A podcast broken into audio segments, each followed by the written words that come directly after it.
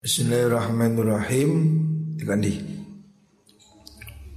Karena ini fahadha ihsanun dikuwangi.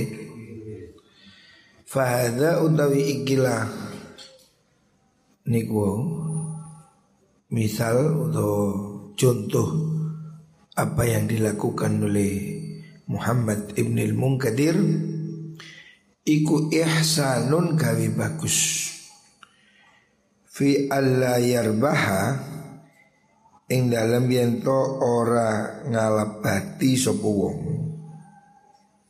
tidak mengambil untung alal asyrati ing atase sepuluh dirham dinar illa nisfan angin ing separuh awahidan utawa ing siji. Artinya Imam Muhammad Ibnul Munkadir dalam contoh yang kemarin disebutkan, beliau tidak mau ngambil untung seratus persen. Beliau hanya ngambil untung kira-kira sepuluh, nah, hanya mengambil satu atau sepuluh persen atau lima persen, separuh atau satu, maksudnya separuh separuh setengah persen atau satu persen dari sepuluh. Alama yang ngasih perkara jarat kang lumaku bihi kelanma opo al adatu kebiasaan fi misri dzalikal mata'i ing dalam padane mengkono dagangan fi dzalikal makani ing dalem mengkono panggonan. Wa man tasabani wong iku kana anrimo sapa man biribhin kelawan bati qalilin kang sithik ya kasurat mongko dadi akeh apa muamalatuhu muamalae man, siapa orang ngambil untung sedikit tapi dia bisa ngambil perkalian yang banyak. Wastafa dalan ngalap faedah sapa wong min tikrariha saking bola baline mengkono faedah ribhan ing bati kathiron kang akeh wa bihi lan kelan mengkono tikrar tadharu pertelo opo al-barakatu keberkahan. Jadi ulama dahulu memberi contoh, kalau ngambil untung jangan terlalu besar, cukup sepuluh persen atau lima persen ya. Tetapi dengan kamu ngambil untung sedikit, jumlah perkaliannya akan banyak. Umpamanya kamu untung lima persen, tapi perjual terjual seratus biji, itu lebih banyak daripada kamu untung lima puluh persen cuma laku tiga. Jadi yang bagus menurut Imam Ghazali, berdagang itu tidak perlu ngambil untung banyak, tetapi lebih banyak di perkalian, lima persen kali seribu, lebih bagus dari dua puluh persen kali sepuluh. Nah, gitu. Jadi perkalian ini lebih bagus dan ini lebih berkah. Karena apa? Pembelinya puas. Nah, kalau kamu jual murah, banyak orang datang dan itu puas. Tentu saja tetap mengambil untung, tetapi tidak berlebihan. Karena ono sapa Aliun Sayyidina Ali radhiyallahu an iku yaduru mubeng sapa Sayyidina Ali fi sukil Kufati ing dalem pasare negara Kufah di Iran bidurroti kelawan gowo inten atau berlian permata Yaqulu hali dawu sapa Sayyidina Ali ma'asyirat tujar, eh kelompok para pedagang, wahai para pedagang, khudhu ngalapo sira al haqqa ing perkara kang bener. Hendaknya kamu ngambil dagangan yang clear. Wa atulan ngalapo sira ma'awi sira al haqqa ing perkara kang bener. Artinya jual beli hendaknya dilakukan dengan baik. Jangan tipu-tipu. Taslamu mongko selamat sapa sira kabeh. La tarutu ojo nolak sira kabeh qalilar ribhi ing kithike bati. Jangan kamu menolak untung sedikit. Fatuhramu mongko den cegah sira katsirahu ing akeh rizki. Sayyidina Ali juga mengajarkan begitu. Ambil untung, jangan terlalu banyak. Sing penting untung jual. Untung jual itu lebih bagus daripada kamu jual mahal akhirnya malah tidak laku. Wakilalan dan dawakan li Abdurrahman bin Auf maring sahabat Abdurrahman bin Auf. Abdurrahman bin Auf ini satu dari sepuluh sahabat yang dijamin masuk surga. Tapi ini konglomerat. Abdurrahman bin Auf ini sahabat Nabi yang kaya, pedagang besar, dan dia dijamin masuk surga. Nah ini enak, hidup di dunia kaya raya, terus di akhirat masuk surga. Nah ini cocok nih. Muka-muka iso kaya ngono ya. Abdurrahman bin Auf ini kaya, sangat kaya, dagangannya bagus, tetapi dia ya zuhud, tidak kemaruk, tidak sombong, dan dia termasuk dari sepuluh sahabat Nabi yang dijamin masuk surga. Wakila eh, bundiwa ma sababu yasarika. Ma iku apa sababu yasarika utawi sebabe kesugihan siro. Abdurrahman ditanya, sampeyan ini kok kaya, nyambut gaib enak, rahasianya apa? Ini rahasia kaya. Catatan qala dawu sinten Abdurrahman, salasun iku telu. Ada tiga hal rumusnya sahabat Abdurrahman menjadi kaya. Yang pertama, marodatu orang nolak ingsun ribhan ing bati kotu babar pisan. Yang pertama, dia itu nggak pernah nolak untung sedikit pun. Artinya kalau dia beli seribu, ditawar seribu seratus kasih, ditawar seribu lima puluh kasih, gitu. Berapapun asal untung diberikan. Jadi dia tidak jual mahal. Wala tolabah lan ora nyupri minni sangking ingsun opo hayawanun hayawan fa akhortu mongko ngakhiraken sapa ingsun wa matul banget ora den supri minni sangking ingsun opo hayawan hayawan fa akhortu mongko ngakhiraken ingsun bai'ahu ing adol mengkono hayawan. Kalau jual hewan itu segera saya percepat. Maksudnya supaya tidak lama-lama hewan ini berdiri di pasar. Jadi pagi ke pasar ada orang beli, jual, jual, jual. Karena kalau terlalu suwi, siang atau sore kan hewannya ini haus. Jadi itu konsepnya Abdurrahman bin Auf.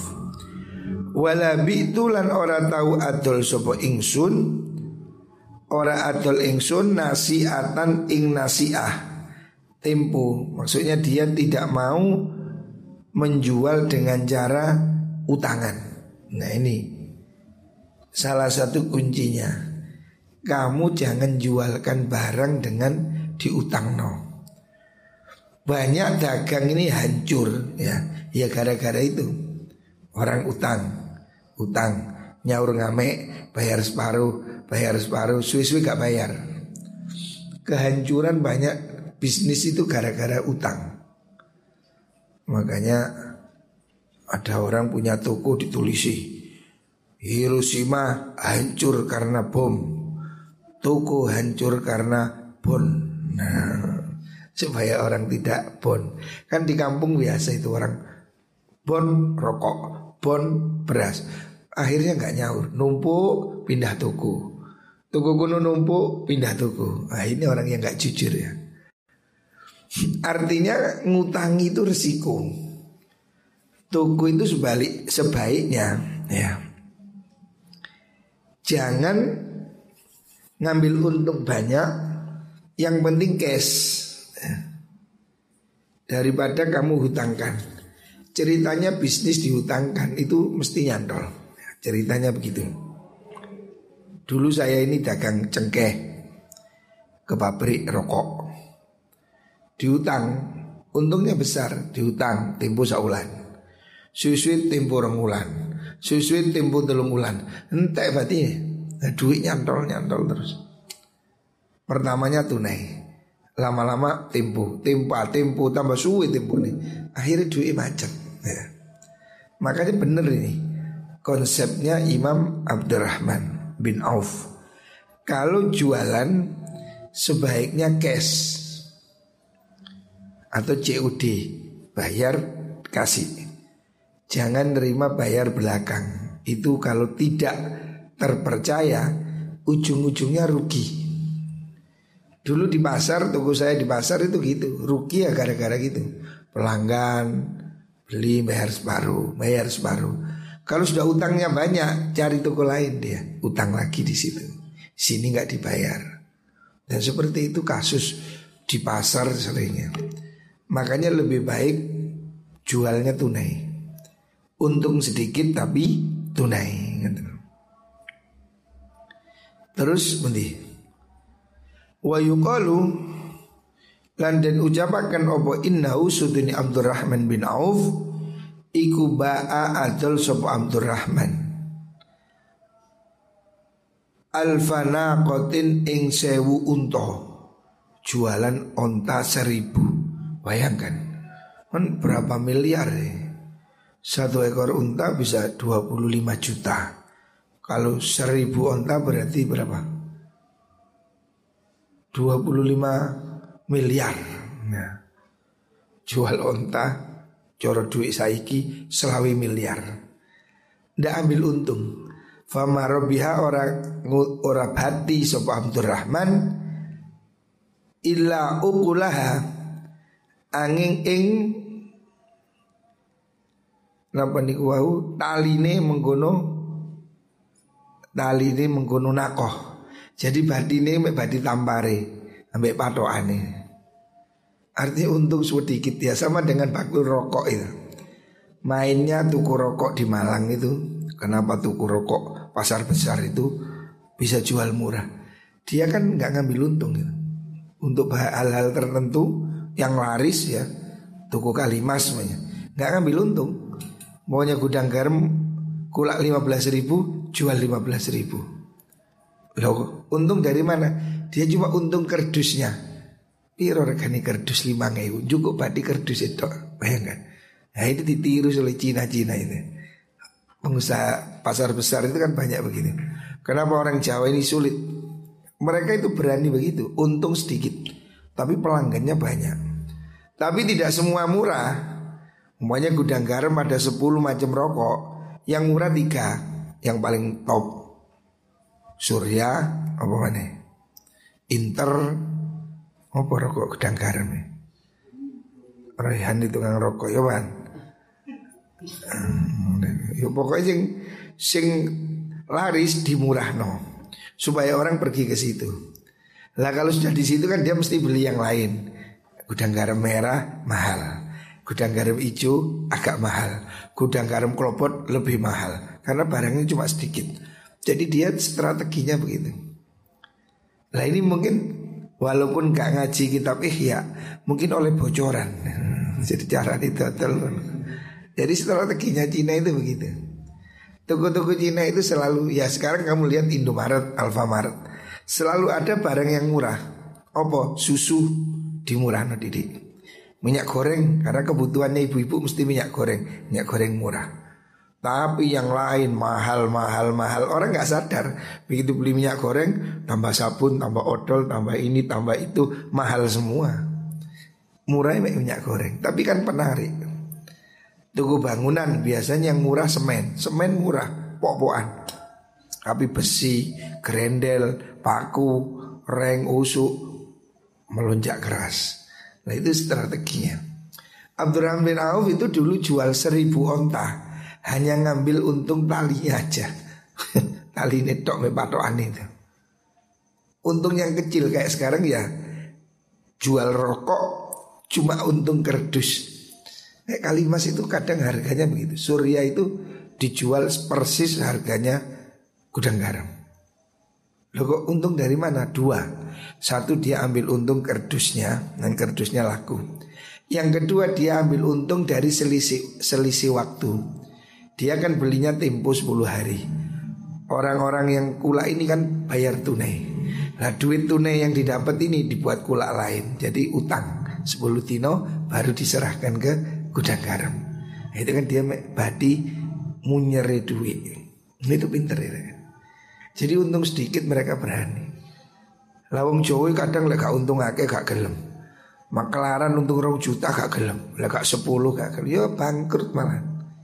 Kadang makelar-makelar Jawa ini kan ngono. Wong wis bati dua juta gak gelem. Dibateni satu juta gak gelem. Jualuke sepuluh. Ya malah gak terjadi jual belinya. Karena apa? Dia terlalu jual mahal. Harusnya ya wis wong makelaran gak bondo, bondo abape lah apa. Ya berapapun harusnya didapat, muter lagi, jual lagi, jual lagi. Sehingga dia dapat volume yang besar. Ada beberapa warung bakso contohnya, warung bakso Ali.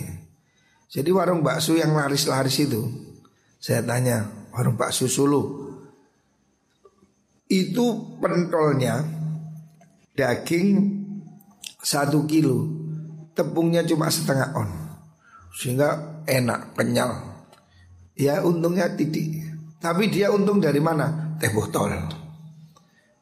Di situ tidak jual minuman lain selain teh botol dan es jeruk. Wah itu untungnya.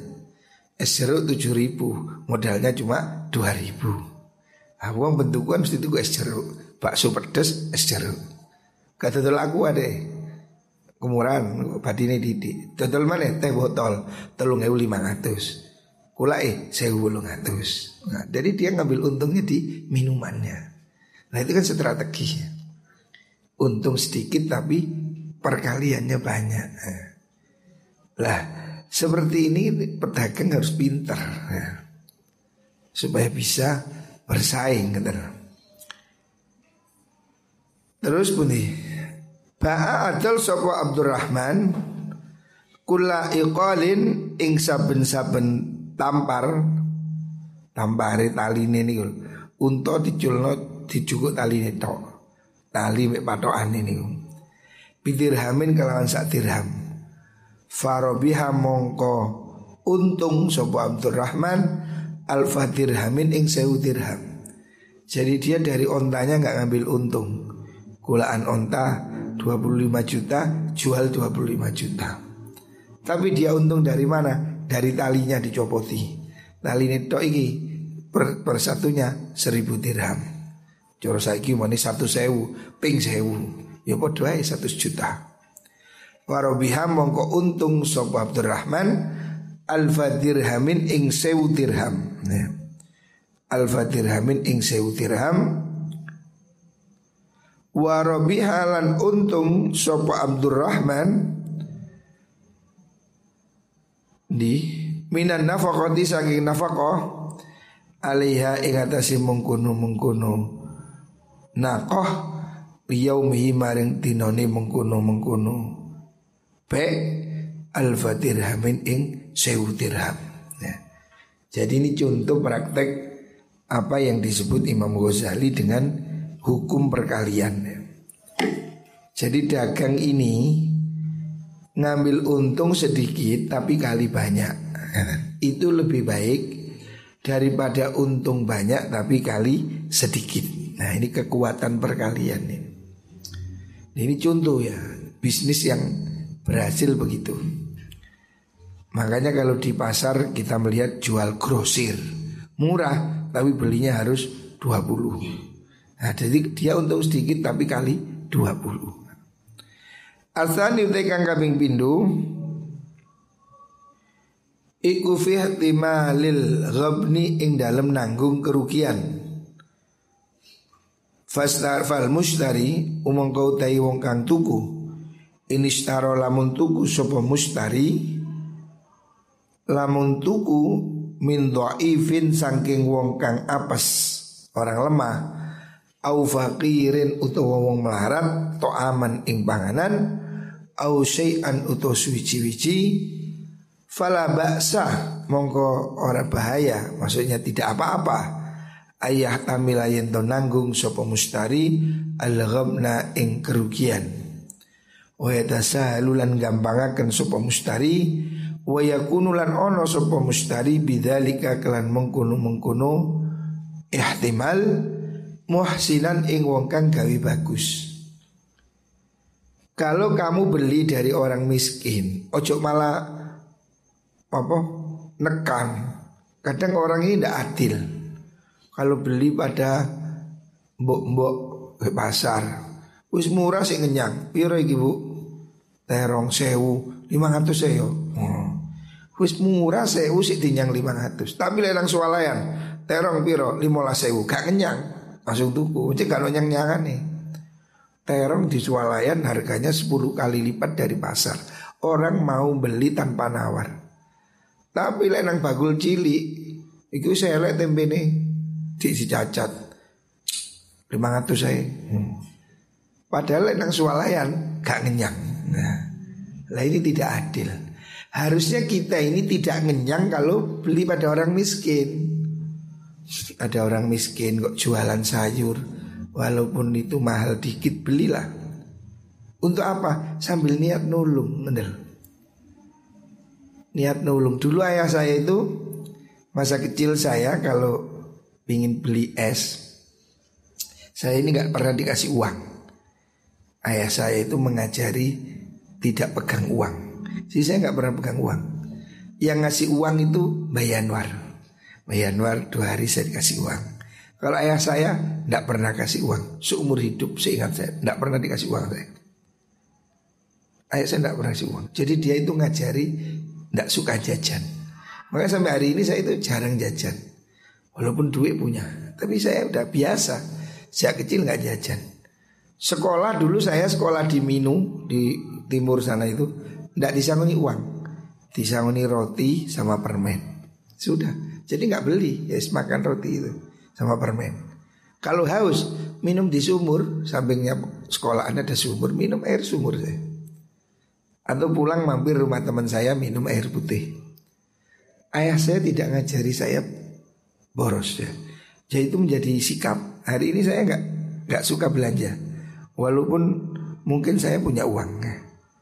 Tapi saya hampir hampir gak pernah. Coba kamu lihat setiap hari yo, gak, gak beli ke warung ya, gak beli. Jarang sekali saya beli makanan itu. Atau beli baju. Jarang-jarang, sangat jarang sekali. Istri saya aja baru ya setelah satu tahun baru memahami betul. Saya itu orang hemat sekali. Baju sampai lima tahun, sepuluh tahun, jangan sepuluh tahun, dua puluh tahun loh baju saya masih ada. Baju muktamar tahun sembilan puluh sembilan masih ada. Batik masih punya saya. Itu safari-safari saya itu sepuluh tahun, lima tahun biasa. Lamun kenceng gede tak kena sopo kan sing gelem. Dikit tak kena huda. Saya kan arek gendut pisan. Jadi baju saya itu lama-lama hampir enggak pernah beli baju saya. Yes, yang ada itu. Karena ayah saya dulu ngajari begitu, gak suka jajan. Jadi sejak kecil saya itu gak dipegangi uang. Makanya gak jajan, yaitu di bawah roti. Lah kalau beli es, maunya kepingin beli es, saya masih ingat ayah saya itu Kalau ada namanya Pak Jo, Pak Bejo, jualan es dipikul, es puter itu dipikul. Es apa jenenge iki? Es puter sing disendoki. Ikul ting teng ting teng diawe. Dibelikan saya sak dilur.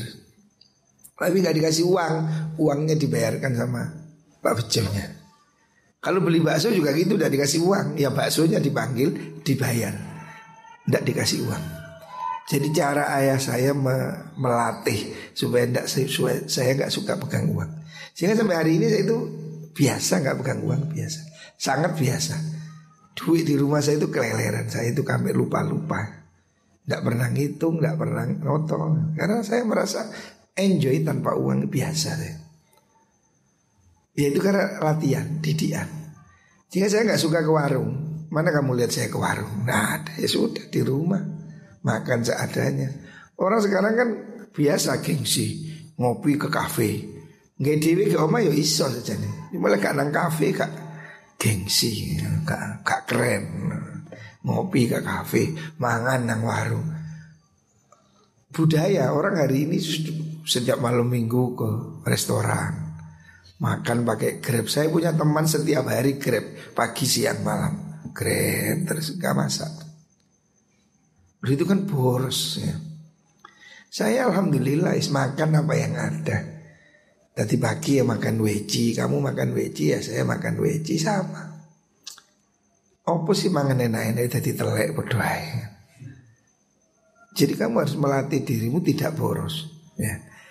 Nah, melatih supaya tidak banyak perhitungan uang gitu lah. Kalau orang itu miskin, hendaknya kamu belilah meskipun mahal, beli tidak apa-apa. Itu termasuk ihsan, niat nulung gitu lah. Wa dahilan lan lebu fi qaulin dalam dawai Rasulullah sallallahu alaihi wasallam. Rahimallahu amran sahlal bai' wa sahlat sira'. Rahimamu kumulasi sundan Allah Gusti Allah imru'an wong suwiji sahala baik kang gampang dodolane sahala syira itur gampang tukune. Jadi orang sing enak sing gampanganan, tuku yo gampang, dodol yo gampang. Jangan bulet ya. Yang enteng. Jadi segala sesuatu itu enteng aja. Jangan terlalu perhitungan. Fa amma idastara ana punalikan itu ku sapa wong minugonian sangking wong suki tajirin kang dagang ya tulubu kang nyupli sopo tajir arribha ing badi siyadatan kelawan tambah ala hajatihi ingatasi hajati mengkunu tajir fahtima lulugumni mongkautai nanggung kerugian ikulai seorang nopo ihtimal iku mahmudan dan puji balhua bali utai mengkunu ihtimal iku tardoyi umahlin nyak-nyakan bondo min ghairi ajrin sangking tanpa ganjaran, sia-sia tidak ada pahala, wala hamdin dan tanpa pujian sangking menungso. Kalau kamu beli pada orang kaya tapi kamu malah mau bayar mahal, itu tidak bagus. Itu namanya menyia-nyiakan harta, dan itu tidak terpuji, tidak bagus ya. Jadi usahakan jangan melakukan itu ya. Kalau beli sama orang miskin, belilah yang mahal. Jangan banyak ngenyang. Pedagang kecil, kaki lima, belilah. Tapi kalau kamu beli di swalayan, justru kamu harus milih di sing diskon. Oh iki diskon, larang jangan dibeli. Karena apa? Kon nyugino Cino, nyugino wong sugih ya. Jadi kalau kamu beli di swalayan, jangan beli yang mahal, beli yang diskon-diskonan. Tapi kalau beli pada orang miskin, belilah walaupun sedikit lebih mahal. Kenapa? Karena kamu ada niat membantu, kamu ada niat nulung. Lah niat nulung itu dipuji, dapat pahala. Jadi ini hukum perdagangan yang bagus begitu. Jangan kalau sama orang miskin malah ngenyangi bulet. Tukun dok nang mbok-mbok ngenyangi teman. Tapi lek tuku nang Indomaret gak ngenyang. Nah ini ndak adil. Indomaret sudah kaya, mak-mak itu piti emek luru. Hmm. Tidak punya mobil. Indomaret udah konglomeratnya. Jangan memanjakan orang kaya. Justru kalau pada orang kaya laiso ngenyang, minta diskon. Tapi kalau pada orang miskin, berusahalah membeli meskipun itu agak mahal. Niatin apa? Nulung orang miskin. Ya, ya muka-muka kita diberi rezeki yang gampang.